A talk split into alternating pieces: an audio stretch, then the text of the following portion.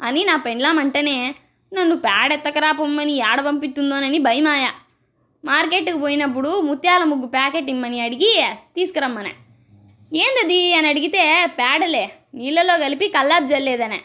ఎంత అన్యాయం కాలం వచ్చింది అది కనీసం పేడ కూడా దొరకడం లేదా అని అనుకుంటే అసలైన పేడతో అలగమని చెబితిమే మొదటికే మోసం వస్తుందని నాకు తెలుసు అందుకే గమ్మనుండిపోతే. నా పాత జ్ఞాపకాలు గుర్తొచ్చా? ఆవు ఎనుము చూడ పసలుగానే ఉండు ఆ వేసే పేడ గంజులు వేరుగానుండు పేడలందు ఆవు పేడ గ్రేటయ్యా ఇస్పదాభి రామ పేడగంపెత్తరా మామ అని పిల్లప్పుడు మేం కైగట్టిన పద్యం గుర్తొచ్చా. దీర్ఘంగా ఆలోచిస్తాండేది నా పెండ్లాం చూడనే చూసా ఏమబ్బా ఫ్లాష్ బ్యాక్లోకి పోతివే అని అంటేనే ఉలిక్కిబడి కాలంలోకి వత్తి పేడ పురాణం చెప్పే వరకు మా యాడి గిడిచిపెట్టలే ఇంకా దప్పుతుందా? మా ఊర్లో ఎంత పెద్ద చదువులు చదివేటోడైనా పేడ కళ్ళు ఎత్తాల్సిందే పేడగంప మొయ్యాల్సిందే పసలేంటా పోవాల్సిందే. మాకు పసలు లేవు కానీ మా సావాసగాళ్ళంతా రైతు బిడ్డలే వాళ్ళకు పద్దనీడి మైటాల కాడ ఇదే పని. పసల కొట్టంలోకి పోయి పేడ ఎత్తేసి ఊడ్చి వస్తాన్రి ఒకవేళ పోలేదంటే మాత్రం ఇంట్లో సిలకోలకు పని చెప్తాన్రి. ఏ ఓయ్ జమ్మం పడతాండావా? పేడ ఎత్తేకుండా వస్తే ఎవరులే ఎత్తేది భూ పెట్టద్ది నా కొడుక్కి. నాలుగు రోజులు నీళ్ళు పడితే దారికి వస్తాడు అని క్లాస్ బెరకతాన్రే. పిల్లోని కాడి నుంచి మళ్ళీ పిల్లోనీడు ఉన్నోడు వచ్చే వరకు వాళ్ళకు ఈ పని తప్పుతానులే. ఎత్తిన పేడంతా ఎవరు దిబ్బల్లోకి వాళ్ళు వేసుకొని మే నెలలో శనిక్కాయ ఎత్తే ముందు సేన్లకు ఈ పేడెరువు దోలతాన్రి. ఎంత ఎక్కువ పేడెరువు ఎత్తే పొలానికి అంత సత్తువ. మనంగా రాగ్యాంబలు తాగినట్టు ఊళ్ళో పశువులున్న రైతులందరికీ కసువు దిబ్బలుంటాండే. మా ఇంటి దగ్గర నా డ్యూటీ కూడా వారానికి ఇదే. ప్రతి శుక్రవారము మా అమ్మ ఇంటి బయట నేలంతా పేడ తాలుకుతాండే. ఇంటి బయట కారతాండే బాన ఒకటి పెట్టిండ్రి. పద్దినీడే బాటెమ్మటి పోతా అంటే పేడ తప్పులు సిక్కుతాండే. లేదంటే నాలుగు దిబ్బలు తిరిగి పేడకళ్ళు ఎత్తకత్తా అంటే. వారానికి ఆ బాణ నింపాల్సిన బాధ్యత నాదే. మా అమ్మ పేడ తీసి బకెట్లేకేసి బాగా విసికి పుల్లల పరకో టెంకాయ పుల్లల పరకో తీసుకొని సమానం కలిగి ముగ్గేస్తాండే అది ఆడతానే ఇంటికే కలొచ్చేది. ఓగో పారి ఈ పేడ కోసరం యుద్ధాలు జరిగేటి.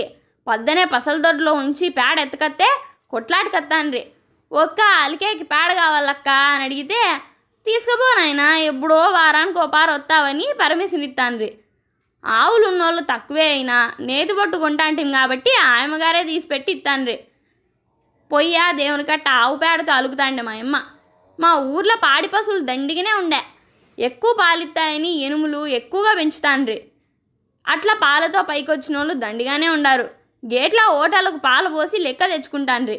ట్ర్ ట్ర్ డ్ర హై ఓ ఓ ఓప్పన ఓప్పన. హై హై ఈ భాష ఎప్పుడైనా విన్నారా ఇది మా ఊరి ఎద్దుల భాష వాటితో మా రైతులు మాట్లాడే భాష ఒకప్పుడు ఈ భాష మా ఊర్లో మారుమోగదాండ ప్రతి రైతింట జోడెడ్లు ఉండేటివి మా ఊర్లో పద్నాలుగు జతల ఎద్దులు ఉండేవి వ్యవసాయం మొదలైనప్పటి నుంచి పంట ఇంటికి చేరే వరకు ఎద్దులతోనే పనంతా.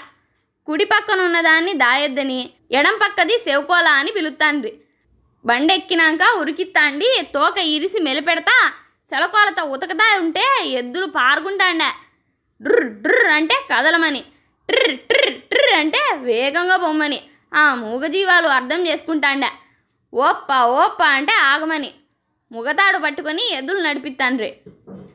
దున్నేటప్పుడు బండి తోలినప్పుడు నిద్రాచిన్నంగా కొడతాను రే పనంతా అయినాక పసల కొట్టంలో కట్టేసే ముందు దాని పైగడిగి శరీరం నిమిరి సెలకోల వాతలు పడింటే దాన్ని నిమరతా మూగగా రోదిస్తాండ్రి బిడ్డను కదా సాకినట్లు సాకుతాండ్రి ఒకవేళ ఎద్దుకి ఏమైనా అయ్యి చచ్చిపోతే ఇంట్లో మంచి పోయినట్లు గొడవమని ఏడుతాండ్రి ఎద్దుల కాళ్ళకు లాలాలు కొట్టించడం కొమ్ములు జీవురించడం రంగులేసి రిబ్బన్లు కట్టడం చూస్తాంటే ఈ అప్పగారికి ఎద్దులంటే ఎంత పానమో అనిపిస్తాండే ఎద్దుల మెడలో గంటలు పట్టి కట్టి ఉరికిత్తాంటే ఆ శబ్దం బండెక్కిన వాళ్ళకు ఇళయరాజా సంగీతం లెక్క ఉంటాండే ధర్మారం సంతకు పోయి జడగంటలు కుచ్చులు తెచ్చి దాదులూరు పరస మరూరు శనకదరయ్య జాతరకు పోయేటప్పుడు అలంకరించి ఫోటోలు దిగుతాండ్రే. ఆ ముచ్చటంతా ఆడవాయన. ఎద్దుల బండ్ల తయారీ కూడా మా ఊర్లో జోరుగా సాగినా చుట్టూ పదహారు పల్లెలు మా ఊరికొచ్చి బండ్లు చేయిస్తాండ్రి టాకుటేర్ల దెబ్బకు ఎద్దులు బండ్లు మాయమై ఇప్పుడు ఒకరిద్దరు రైతుల దగ్గర మాత్రమే ఉండయి. పేడ దిబ్బలు మాయమైనాయి నీళ్ళ తల్లికి సత్తవ లేకుండా పోయిండది. పంటలు దెబ్బతిని పొలాలు బీళ్ళైనాయి వ్యవసాయ పనులు లేక రైతులు ఉపాధి కూలీలైనారు. పచ్చని పల్లెలో నేలతల్లి నెర్రలిచ్చి వలవలమని ఏడుతన్నట్టుంది. ఒక్కసారి సేవి పెట్టి ఇంటే భూమమ్మ ఆక్రందన వినిపిస్తుంది. దేశంలో పదహారు లక్షల హెక్టారుల్లో శనిక్కాయలు పండించే రెండో పెద్ద జిల్లా మంది. మొదటిది గుజరాత్ రాష్ట్రంలో ఉంది. ఏటా దిగజారుతూ పదో స్థానానికి పడిపోయింది. నానాటికి దిగుబడులు దిగజారుతున్నాయి. ఎద్దుల్లేని వ్యవసాయాన్ని ఊహించుకోవడం కూడా కష్టం. ఒకప్పుడు పల్లె పల్లెల్లో ప్రతి రైతింటా ఉన్న పశువులు నేడు మచ్చుకైనా కనిపించడం లేదు. వేల నుంచి వందలకు వందల నుంచి పదులకు పడిపోతున్నాయి. రైతు నేస్తాలే దూరం అయితే ఇక ట్ర్ ట్ర్ ట్ర్ డ్ర్ డ్ర్ ఓప్పన ఓప్పన అనే పదాలు వినపడేదేలా మన పిల్లలకు తెలిసేదెలా. కనీసం కథల్లోనైనా తెలుసుకుంటారని మరో యథార్థ గాథతో మా ఊరి కథ ద్వారా మీ ముందుకు వస్తాను. అంతవరకు సెలవా మరి? ఇట్లు రాజేష్